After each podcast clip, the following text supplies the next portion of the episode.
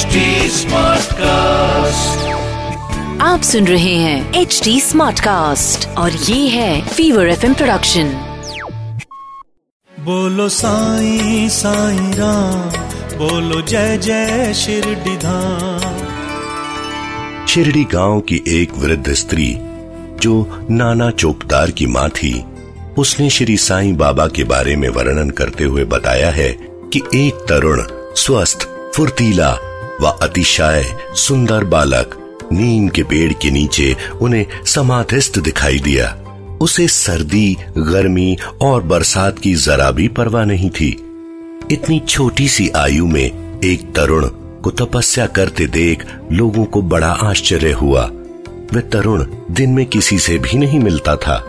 रात्रि में भी वह निर्भीकता से भ्रमण करता था। लोग उस तरुण के बारे में आश्चर्यचकित होकर इधर उधर लोगों से पूछते फिरते थे कि तरुण का आगमन कहाँ से हुआ है। उस तरुण का शारीरिक सौंदर्य ऐसा था कि जो कोई भी उसे एक बार देख लेता था, वह सम्मोहित सा हो जाता था। वह तरुण हमेशा नीम के पेड़ के नीचे बैठा रहता था। उसका आचरण किसी महात्मा से कम नहीं था। वह त्याग और वैराग्य की प्रतिमा ही था। एक बार एक आश्चर्यजनक घटना घटी। घटना के अनुसार एक भक्त पर भगवान खंडोबा का संचरण हुआ। लोगों ने शंका समाधान की दृष्टि से खंडोबा से पूछा, हे देव, बतलाइए कि इस तरुण के माता पिता कौन हैं और इसका आगमन कहाँ से हुआ है? इस पर भगवान खंडोबा ने एक कुदाली मंगवाकर निर्दिष्ट स्थान को खोदने के लिए कहा। जब वह स्थान पूरी तरह खोद दिया गया तो वहाँ एक पत्थर के नीचे कुछ ईंटें मिली। पत्थर व ईंटों को हटवाया गया तो वहाँ एक दरवाज़ा दिखाई दिया, जहाँ चार दीपक जल रहे थे।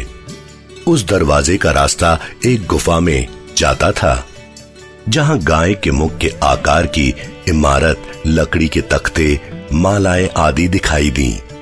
भगवान खंडोबा बोले कि इस तरुण ने इस स्थान पर बारह वर्ष तक तप किया है। तब लोग उस तरुण से ही प्रश्न करने लगे। लेकिन उस तरुण ने बात को यह कहकर टाल दिया कि यह मेरे गुरुदेव की पवित्र भूमि है, जो मेरे लिए पूजनीय है।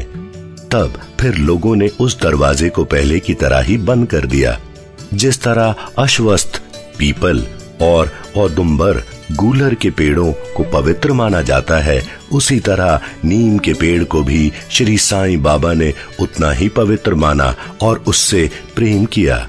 जिस नीम के पेड़ के नीचे श्री साईं बाबा तप करते थे, उस स्थान को व पेड़ को न केवल महालास्पति बल्कि अन्य भक्त जन भी गुरु का समाधि स्थल समझकर सदैव ही नमन किया करते थे।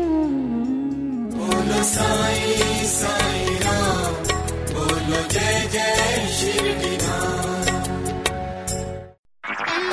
आप सुन रहे हैं एच डी स्मार्ट कास्ट और ये था fever FM production H smart Smartcast.